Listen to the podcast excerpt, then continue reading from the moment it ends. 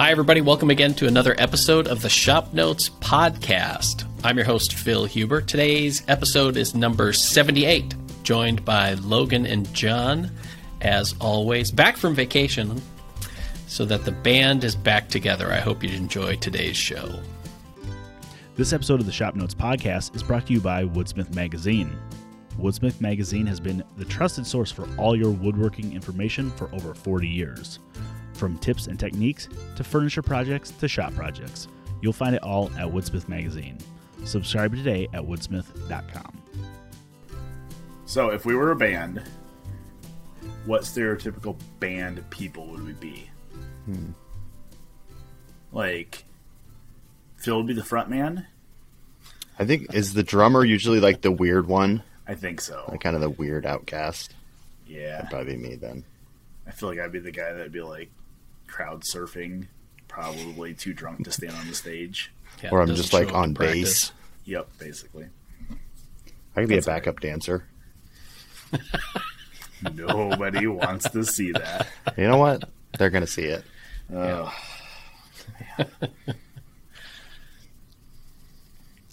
Maybe they do want to see It's one of those things where you do want to see it, but you're just never going to admit that. no. You're not gonna unsee it, that's for sure. Nope. yeah. So this is the first time I think we've all been together in about a month. Mm-hmm. yeah. Between all the vacations and Because I think you were gone for what two podcasts Yep. prior to, and then I was out. yep.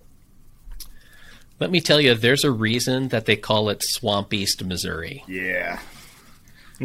yeah. No offense to my family that lives down there, because I had a blast with them, but you know, here in Iowa, because of all, and this is what a lot of people from other parts of the country don't necessarily understand. So this is our our geography portion of today's show. Is that uh, even though Iowa is in the northern part of the nation and the Midwest, it gets pretty humid here, and that has to do with corn. Mm-hmm. Because corn transpires a lot of moisture into the air, so it gets pretty humid. Mm-hmm. However, there is like a whole nother level of humid down down in that part of Missouri Yeah. even though the percentages are about the same, you know, you know, like I've experienced, you know, X percent humidity here. Down there, I don't know what it is. They have they have a different logarithmic scale as to what percentages of humidity they can accomplish. Yeah. Because it's Yeah, like humid- spooning the air and just Humid having to, like, heat eat it. is like a whole nother ball game that people from Arizona and Las Vegas and that area don't understand. Because we had Jimmy Clewes here from Las Vegas last Yeah. week, and what he say? He got out of the shower and dried off, and then two seconds later he's wet again. just yeah, 'cause he, the- like he like came upstairs. I'm making coffee, and he's like, I mean, Jimmy being English, he's like, "Bloody hell, I can't get dry." I was like, "What do you mean?" And uh, he said, "Oh, I, I got out of the shower, dried off, walked to the room, got dressed, walked upstairs, and I'm just as wet as when I got out of the shower." It's like, yeah, stuff doesn't evaporate here near as quickly as back out in Vegas. Yeah, I was I was gone in um, mid June to uh, Central Florida, the swamps of Orlando, and it was hot and humid down there in the 90s and rained every day, and it was pretty miserable. But then I looked at the weather for Iowa, and it's like I'm glad I'm not there because it was hotter and humider, if that's a word Uh, here. So yeah, the Midwest has a whole different ball game when it comes to weather. So. But, um, Yeah. Well, I don't know. This week's pretty nice though. It's cooling Yep. off a little Yep. bit. Right. And we've had a few days of clouds to kind of temper that a little bit. So Yeah. And I'm actually taking off for vacation this afternoon, and we're going northwest to to Rushmore, which it's supposed to be warm, right? I mean, in the Dakotas, you kind of get the same temperature we have here, but what I it what it appears, and people that are from the Dakotas could probably correct me if I'm wrong, is there's a much bigger temperature swing. So like the nights are much cooler than they are here. So yeah, it may still get to the 80s or 90s in the during the day, but they're still dropping into the 50s at night. It's kind of like it's kind of like the desert where it gets really cold at night but really hot during the day. Um, I don't know why that is, but you know, even though it's supposed to be like mid 80s when we're there, it's still supposed to be dropping down to like 55 at night. I'm like, okay, yeah, I can deal with that. Open up the camper windows, per- turn the fans on, and suck some cool air inside. Right. So, Hmm. but yeah, And that concludes our podcast for the day. Weather report. Wow, you can do that. I sure can do. I've been waiting. I've had. I've been hovering over that button this entire what six minutes we've been on If you here. were thinking like John is going to say something, I know. Yeah. that needs a rim shot. Yep. yep. So no, speaking of humidors, this this brings up an interesting we didn't really have a plan for today. Everybody's thinking, you guys have a plan for regular podcasts? No, not usually. Nope. No, we do not. Uh this made me think of something though. So I, I showed you guys something that I was working on, you know, testing out yesterday a little bit. So one of the upcoming projects I'll be working on for uh, popular woodworking is going to be a humidor. We're speaking about humidity, right? So a humidor. And my plan right now for this humidor is to do some like heavily burned and textured exterior on the box to kind of give it like a nice tactile feel. It gives it a really dull black color, good texture. Um, and this is this is something that Jimmy and I were talking about last week when he was here. What's your guys' opinion on when when does when does something no longer become woodworking and it becomes more art? Or is it a very blurry line? So, and, and in particular, we're talking, uh, we were talking about a gentleman that lives in Ireland uh, by the name of Pat Carroll. Uh, and Pat is an extremely talented woodturner, and Pat is very, very artistic with some of his stuff he does. And Jim, Jim and I were sitting on the on the, the deck one night, um, drinking some Guinness because he's obviously from England and that's what he drinks.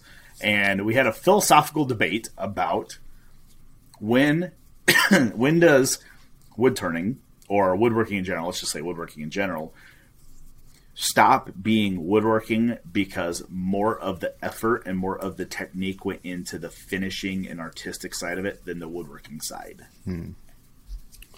I'd say when I can no longer draw it in our 3D modeling program of Inventor, that's when it's art. I'm turning it over to an artist to draw Yeah, that's fair enough. That's fair enough. because I can't dimension that or draw it, extrude it, any of that stuff. Now it's art. Okay. That's to me. That's my engineering brain. okay, So, so you want to be able to CAD program draw it. yeah. Okay. All right. That's one way. Yeah. I guess I when I and it's funny because I've listened to several podcasts and other discussions on the same topic, not necessarily related to woodworking either. And I guess for me, the difference relates to its physical practicality. In, Okay. in in the sense that there are you know pieces of woodworking that are ostensibly furniture you know but it's a chair but you would never sit in it and it would never be comfortable Okay. and and the way I say it, physical practicality is because it's not that art has no use. It's just that the function of art is different than uh, It's not a physical thing. a physical practicality or physical function in the sense that you know you can have a ornately turned art bowl or platter on a lathe but you are never gonna eat your cereal out of it Sure. and that's not its point its point is for its Aesthetics. visual beauty Yep. and how that feeds you as opposed to the fact that it holds your corn pops and feeds you that way. Okay. So that whether that's turning, you know, because I've seen some things where it's like a turned vessel, you know, but it's made out of a burl and there's 48,000 holes in it. And unless you're using it to hold, you know, extremely large objects, it's mm-hmm. not going to hold liquid. You're not going to be able to put flowers sure. in it and pour water on it. You know, so I look at it that way. Um, okay. In the same way I would view furniture. Like if yeah, and I furniture woodworking in a in a wider scope. Like, sure. if you're calling it something, can it be used for that function? Well, okay. you know, and that means that there's that there's stuff that's meant for low or pre, you know, not low, but there's roughly made things. You know, utilitarian, stuff, utilitarian things that you let your kids yep. play with, yep. or you know, it's a firewood box or something like that. Mm-hmm. But there's also higher, more refined work sure. that requires a higher level of skill or detail or finishing or whatever because it's fancy. You know, it's the, you know, you have your Chinet paper yeah. plates for when you're having a cookout and you have your china yep. that you bring out on anniversaries and Christmas dinner and yeah. things like that. Yeah, uh, we've we've had this discussion before. Like everybody knows that listens regularly knows I'm a I'm a Thomas Moser fanboy, and we've talked before about how Thomas Moser furniture generally, in a broad sense, is for people. You know, the people that buy Thomas Moser furniture are for people that don't really use the furniture. like right? I mean, we we've said that before, where it's like you know, somebody on the East Coast in a big, you know, a nice big, you know, 1700s house has a big dining room. They put a Thomas Moser dining table and chairs in there, and they might eat at it once a year. I, I mean, it's that type of right thing. Um, now it's completely utilitarian, but you know, whether it's you know price that makes it not be their everyday thing or that just their lifestyle doesn't lend itself to using it every day. Um, you know and now that now that we're discussing this i i started thinking about um, uh, about pat carroll's website in particular. Um, and i think a lot of stuff he does is he labels he actually labels as um, sculpture. Hmm. Uh, and I don't know that he actually labels it as, you know, wood turning. I mean, his his website is patcarrollwoodturning.com.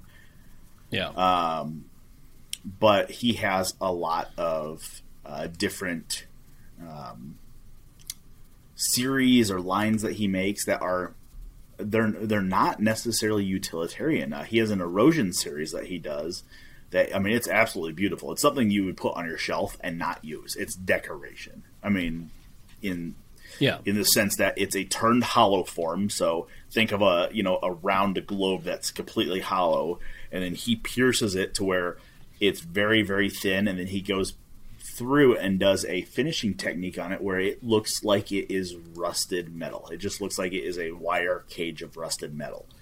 Super cool, beautiful. I would love to own one. I'd love to learn the technique from Pat, but this is where Jamie and I started talking. Is like, how do you, where do you draw the line? Because yeah, that's that's wood turning. That's the the the root and the stem of what he is doing. He is turning that out of wood, and uh, you know every experienced and good wood turner will tell you you can do whatever finishing technique you want on something but you have to start with a good shape. So sure. you have to start with that fundamental wood turning to a good shape.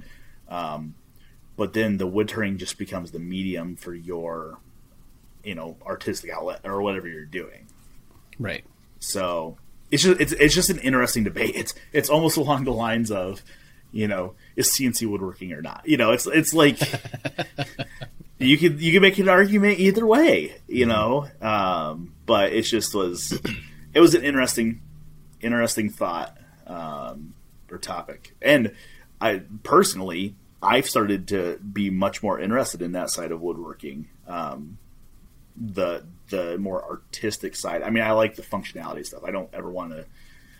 I say I don't want to ever make stuff that just hangs on the wall, but I do like doing wall hangings and stuff. But I like elevating what I'm making to a little bit higher degree than just sanded and finished shellacked wood, you know. Sure.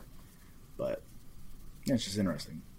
So, Phil, question Yes. for you: Is Intarsia woodworking or is it art? Uh, I would call it woodworking, or I would call it art, Okay. and wood is the medium on it. See, and that's and that I guess that's kind of exactly how I would put some of these um, really well-known turners that do stuff like that. Right. It's they're artists. Some people call themselves wood artists. yeah, or- and that's fair. and- I mean, yeah, you, yeah, you know, Yeah. because you can have, you know, there's fiber arts and yeah, you know pottery and that kind of thing. So, yeah. um, and I and I don't disparage it. It's not something that I'm interested in personally. Uh, Sure. I I like to see how people do stuff. You know, like we've we've done some judging at the Iowa State Fair, and there are some extremely talented woodworkers in the state here Oh yeah. that exhibit at the fair. Um, and it's a lot of fun to see that kind of stuff and to, you know, be able to see it up close and to handle it to get a an appreciation of how it was done. You know, and there's a, you know, a lot of them where you start to do much more complex finishing on them. That there is Yes. a real practical understanding of chemistry and color theory and all that kind of stuff to be able to get some of those effects that are mm-hmm. created. Again, it's just not something that I do, but Yeah. I don't. Well, you know, I would, I would almost. Uh, this is a discussion you could take anywhere, but I would almost lean, you know, that marquetry is the same type of thing.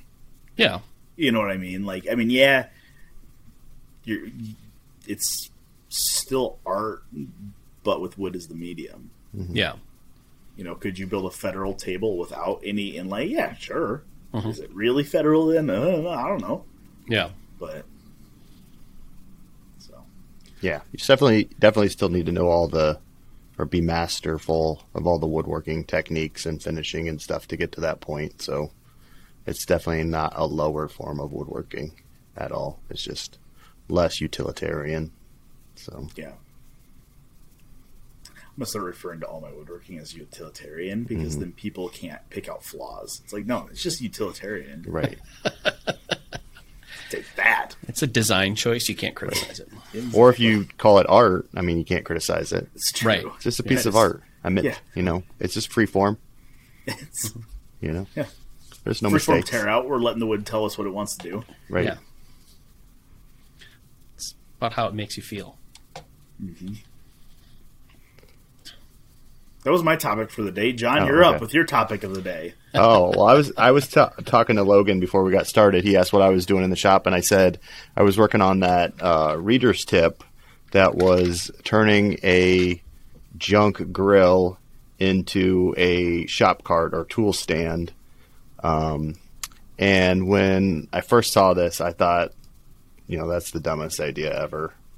And then as I thought about it and start, you know, you see all these grills on the curb where people are throwing away junk grills. And it's like, well, maybe it's a decent idea. And then when I pulled a, a grill off the curb and got it in here and stripped it down, it's like, you know what? I'm left with the solid base here and casters. That's usually kind of the more expensive piece of hardware when you're putting together a mobile cart in the shop and it's got those things. So good bones to start with and add a couple pieces of plywood and I got a, a decent planer stand or shop cart. So, you know what?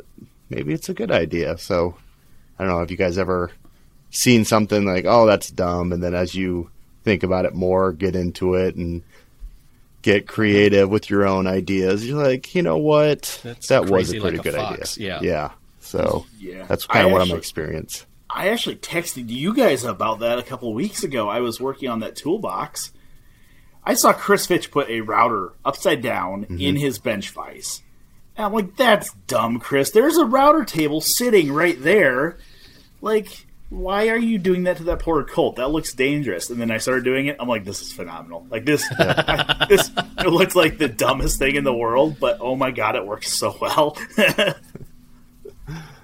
Yeah, I admit to doing that too because I had my router table already set up in my shop for a particular operation that I needed to come back to, and I didn't want to um, tear down that setup and do something and then just go back to it. So I took my other router that I have, which is a Porter Cable 690, so a little bigger router, and I think it was just like a chamfer bit like you had or a round over bit. Yeah. And I had relatively small pieces on there, was using it off the bearing and at first you're like this just feels wrong in so many ways, but you know, router table is just basically an upside down router. That's all it is. If you can get a solid grip on it with your bench vise without Yeah. crushing it, Yep. you know, and it it worked like a champ for what I was doing. So Yeah. It's Yep. just it's dumb how some stuff like that just works. Yeah. There was there was something else I was doing in the video studio, and I know you were in there, Phil, and I was like, I, you know, I hate myself for saying this, but God, this works so well, and I don't really, I can't remember what it was, but it was it was something I was doing, and I was like, oh, this is so stupid that it works so freaking well. I don't remember what Hmm. I it was, what but that was. it'll come to me. Yeah. yeah. Yeah, I've done the same thing as far as clamping stuff in vices, uh, like with the palm sander. If you're trying to sand like really tiny pieces where there's no way to really hold it and put the palm sander down on it, you know, clamp the the palm sander upside down in the vise, and then you can kind of hold it down on the on the sandpaper, and Yeah. works great. So it's like a small surface sander kind of Yeah. thing. Yeah. Yeah. Yep. So And we've had I don't know how many tips submitted on creating some kind of a holder for mm-hmm. your sander to do just that. yeah. So Yeah. You know, one is uh, that's technique related for me is um, doweling, using dowels to join frameworks or case pieces. And I think my hesitancy comes from having assembled far too many ready to assemble flat pack furniture pieces from college days or you know, I think I've helped set up a couple of offices. You know, and there's just a lot of that The kind of furniture office? out there. Yeah. yeah. Yeah. Doweled particle board and Yeah. quick. Yeah, and it's really, you know, the dowels and those things are really indexing mm-hmm. Yeah. structures. And I was reading a couple of James Krenov books and putting those two together, I thought that Krenov was a nut on trying to think that doweling would actually work. And then just over time, there were a couple of projects where I needed two pieces to register together and be connected, and I didn't know how else to do it. So I made a couple of simple doweling jigs and used those, and it's like, oh. Mm-hmm. And then since then, I've put together a couple of other things, you know, being more deliberate in the technique with it, and it's like, oh, this really does work. And I also always thought that in order to use dowels to join, say, case pieces or edge joints on a board or something like that, that you had to have superhuman precision in order to get everything lined up. You know, because if you have like a four foot glue up and you try multi- and you put multiple dowels in there, each one of them has to be perfect for any of them to work. And it's really not that difficult to do. No, and I think there's I I agree exactly like what you're saying is exactly right. You you think that you have these rigid dowels that if they're not perfectly spaced, it won't go together. And that is true to some degree, but I think there's enough flex in the dowels and the wood fibers compress enough that you can be off slightly and it will still go together. Yeah. Um, I don't know how many times I've put dowels in something, squirted glue on everything. I was like, oh shoot, I should, I probably should have uh, made sure these fit before I glued everything. And I'm like, well, it's too late now. And you start beating it together and it goes. It's like, wow, okay. Yeah. That, that's awesome. Yeah, because I'm working on that cabinet for my sister, and I have several parts on there and the internal structure where I have the pieces joined together with dowels, and it was that that same thing where you have this, you know, tightening in your chest that all of these need to line up perfectly, and when they after doing the drilling, you know, there's that moment of truth when you try and bring the pieces together, and all of a sudden it was like, oh, well, you know, if you're careful, Yep. it really does work. And I will say that there are a lot of crap dove, or dowel jigs out there Yeah. That aren't meant for quality joinery without being super fussy with it. But you know, if you take your time on it, using a good bit, a good drill, and a decent doweling jig, even if it's a doweling jig you make, um, you can do it. And I think the the difference between flat pack furniture dowels and fine furniture doweling is just the number of dowels you use. Yeah. You know, instead of having like three across an eight inch wide glue up, you know, you need ten. Yep.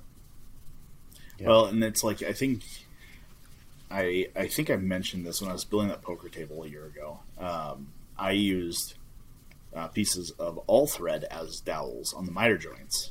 So I'm like, oh, it's you know, epoxy can grip it. It's strong. They're heavy pieces, and the same you know same thing. I I made my own doweling jig that registered against the outside corner of the miters. So you're referencing off the same reference surface, the top and the outside corner of each side of the joint. And I mean, it just it works phenomenally. And you know, if you like you said, if you take your time and do it, it just it works. Right. So Yep. And then you can always just wallow out the hole and use more glue or epoxy if it doesn't. that's right.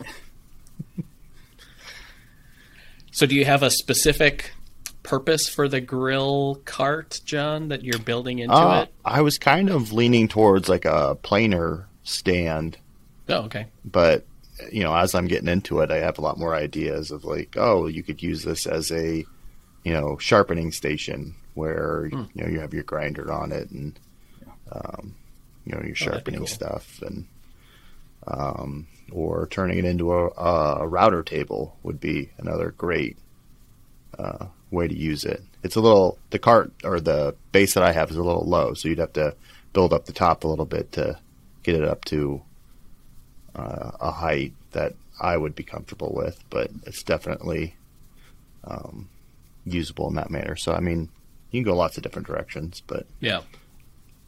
Just trying to keep it general purpose for now Right. and see where it goes from there. So, Cool. That'll be fun to see. Mm-hmm. So one thing when I was on vacation, I got to go through a couple of antique malls when Mm-hmm. I was down there, which was a lot of fun. I like going through them periodically, and it was the first time that I've been able to do that since the pandemic. And while I was there, I brought home a little uh, an vintage tool for those who are watching on the YouTubes. I'll put a sh- photo of it on the show notes page. It's a vintage lumber scale. As I pass it across, because it's like three feet long. This one was made by the Lufkin Rule Company from Saginaw, Michigan. And we have one, a newer one, hanging in the studio, and we've had it hanging in the TV studio since the beginning of the TV show. And they're just kind of fun tools to have around, partially because it's, they're ridiculously thin and flexible. Mm-hmm. They're fun to just whip around. Right, because it's like I'm gonna break this, but it doesn't. So I just love the way the the numbers are etched and stamped on there. Mm-hmm. It's just got a I don't even know what that typeface is, but it's sort of my new favorite number typeface. Um, for those who don't know what a lumber scale is, it's used for calculating the board footage of a given board if you were going to buy it uh, at, at a lumber yard, or for retailers to quickly do that. So it's a little, it's 50% rule, 50% slide rule, 50% calculator, something like that. So, and I don't know in the sawmilling world, is there, there's, I feel like there's some other uses, right? There, there are, and actually, sorry, I'm I was searching for the exact way to read it, and I just discovered that Woodpeckers has one, or they had one. It was a one-time tool. Missed that boat. Jeez. Uh, yeah, no. in the in the sawmilling world, uh, there's still a couple companies that make make lumber rules like that. Right. Um, they make them out of aluminum now, uh, mostly. I think there's probably still some there's probably still some wood ones around, but a lot of them make them out of aluminum. And there are so there's three different styles or ways to calculate board feet in a log. Um, John made one called the Doyle scale. Um, there is the international scale, and then there's the Scribner scale, I believe. Um, and all calculate out volume of lumber in a log. Slightly different, like international scale, I think favors the seller. Doyle scale favors the buyer a little bit. Um, anyways, uh, so a lot of those scales like that on one side will have the standard board measuring, but on the other side will have like log measuring scales. So not only can you like measure the butt end of a log and get a real quick calculation on what board footage is in a log, um, there's forestry rules and some of them are hybrids where you know you have the board log and forestry rule all in one mm. and there's a very particular like you know you stand eight feet away from the trunk of a tree hold it at arm level and align one end and it gives you a rough uh, breast height diameter of the tree as it's standing still which is super cool i mean there's just there's all these little neat tricks that like lumber buyers and forest buyers and timber buyers use um, but yeah they they use those. I think Bailey's Online uh, sells them still. So kind of cool. Yeah, we'll put a link for that in the show notes page that goes with today's yep. episode. So it was just a you know whether I end up you know taking this to the lumber yard to actually measure out my boards or not. It's still kind of fun to to have around the shop as a as a tool and yeah. a little bit of shop art. I'm not opposed to shop art. How would the uh, how would the guys at the uh, Woodsmith store feel if you brought that in and were measuring out your own board footage? you can calculate that off right now. I got it. I got that. Yeah, yeah. I got no, that. I got it. Don't worry. Yep. Be like one of those guys that walk around like a home center and just gripe about how the sales people don't know what they're talking about. so. Uh, yeah, so there is uh, Conway Cleveland, I guess, has um, still makes wood ones. Those I think that's the one. one that we ha- that's the one that we have in the shop, it, I believe. It looks like it, yeah. Um, they make those. Those are sold on Bailey's online. Um, uh, Logrite, um, who makes a lot of log handling stuff, they make the aluminum ones. okay. Um, and it looks like you have to buy either a Doyle, an International, or a Scribner version of it. Um, but yeah, kind of kind of cool. Tools from years past that are still in use today. It's mm-hmm. super fun. Oh yeah, I so. love using old tools. Yeah, not just for the sake of it, but just because they work. Yeah. Well, I'm not even gonna say it. Not even gonna say it. wow. Uh, no, so on that note, uh, another old tool that really works really well is a. Um, we were down, what, two weeks ago now? This is your first week back off vacation. So two weeks ago, we were down uh, filming an episode of The Woodsmith Shop on the. Uh, down at uh, our creative director's place um, on the sawmill. And as often happens in the middle of a log, you find a couple nails. And I had a super cool slide hammer. It was uh it actually it says Starrett on it, but I don't or no, I'm sorry, it says Bridgeport. It says Bridgeport on it, but I don't think it's the people that make Bridgeport mills. Oh, Um, okay. it- but it was like I think Bridgeport, Massachusetts. Um, but it's a uh, a nail puller. It's like a slide hammer nail puller. So there's a pincher on one end, and the handle. It's all it's all cast iron. The handle slides back, and then you can pound it into the log, and the head drives down around the nail. And as you use the handle to lever it out, it pinches the head of the nail and pulls it out. Um, I don't know. Like, had you ever seen one of those, John? Before I pulled that out, I had not. I mean, the tool looked pretty old, and yeah. I have not seen anything Um, like that. it- and I mean, it, it just works great. Like those Yeah. nails we pulled out of the log, we pulled we pulled three out. Uh, we found three nails in that log, one board after another, Mm-hmm. which was really annoying. Um, but it it got every one of the nails out, and those were like they were like long finish nails. They had Mm-hmm. very small heads on them, so there was nothing really to grab onto. Uh, but it worked great. Pulled it Hmm. Right out, especially in wet wood. You know, you're able to kind of get that little pincher head around the nail Yeah. pull it out. yeah, I don't even know what modern tool you would use to to to do that. Yeah, the only thing that we've used in the past, um, my father-in-law calls them cat's paw nail Oh. pullers, like the little little guys. Right. uh, and a lot of the times they're kind of not really sharpened, but they're they're sharper, and you can kind of pound them in around the nail. But the problem is, most of the time then when you do that, you end up with a huge hole in the middle of your log where you're digging this nail out. I mean, Yeah. not like you're going to use that wood right around the nail, anyways. But No, but sometimes it big- just feels weird Yeah. to make it you like you've essentially blasted it out of your exactly, it's like let's put some firecrackers in there. and then you did the uh, redo of the seminar, right? Yeah, that was that was a sore subject. I forgot about that, Phil. Thanks for bringing it back up. forgot about that. Yeah, we had a uh, for people that are listening that don't know, we do these. We do um, our Woodsmith seminars. We do them third Thursday of every month, um, and there are different topics each each month, and put on usually by a different person from the staff that kind of has a specialty. Uh, so. Uh, two months ago was Steve Johnson talking about carving tools. Um, he does a lot of carving, so he's showing carving tools, basic techniques on carving, and kind of his approach.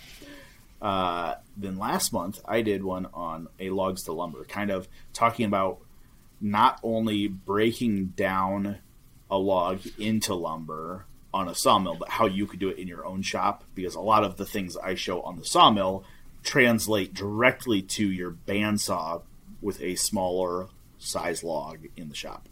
Um, yeah, and the one we did on that Thursday, our audio never got turned on.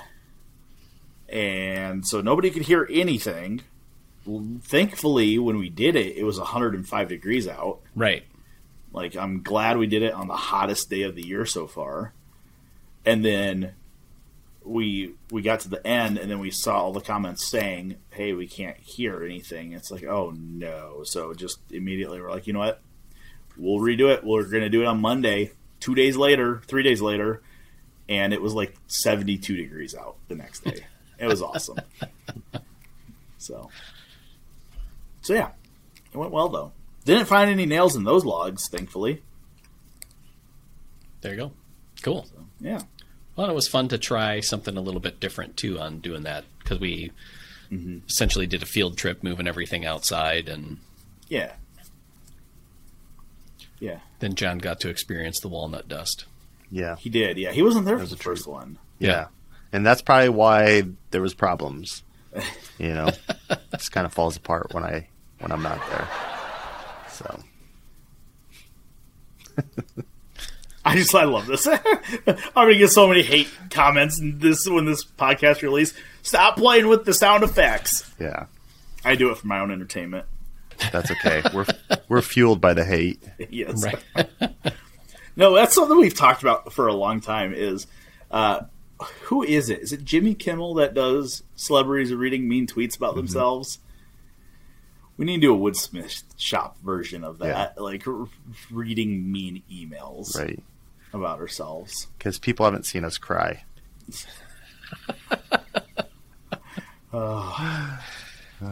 That would be fun. No. Usually we'll get like nice letters, you know, occasionally, and it's like, oh, that's nice. But then we'll get like really mean, hateful stuff, and we're like, all right, let's go. That's that's Yeah. what we do it for. yeah, this is Now what drives on. me. Yep. Yeah. So, I'd like to see people actually read their own letters out loud that are like that. Just like, is that how you talk to people? you know, well, and- Fortunately, it probably is.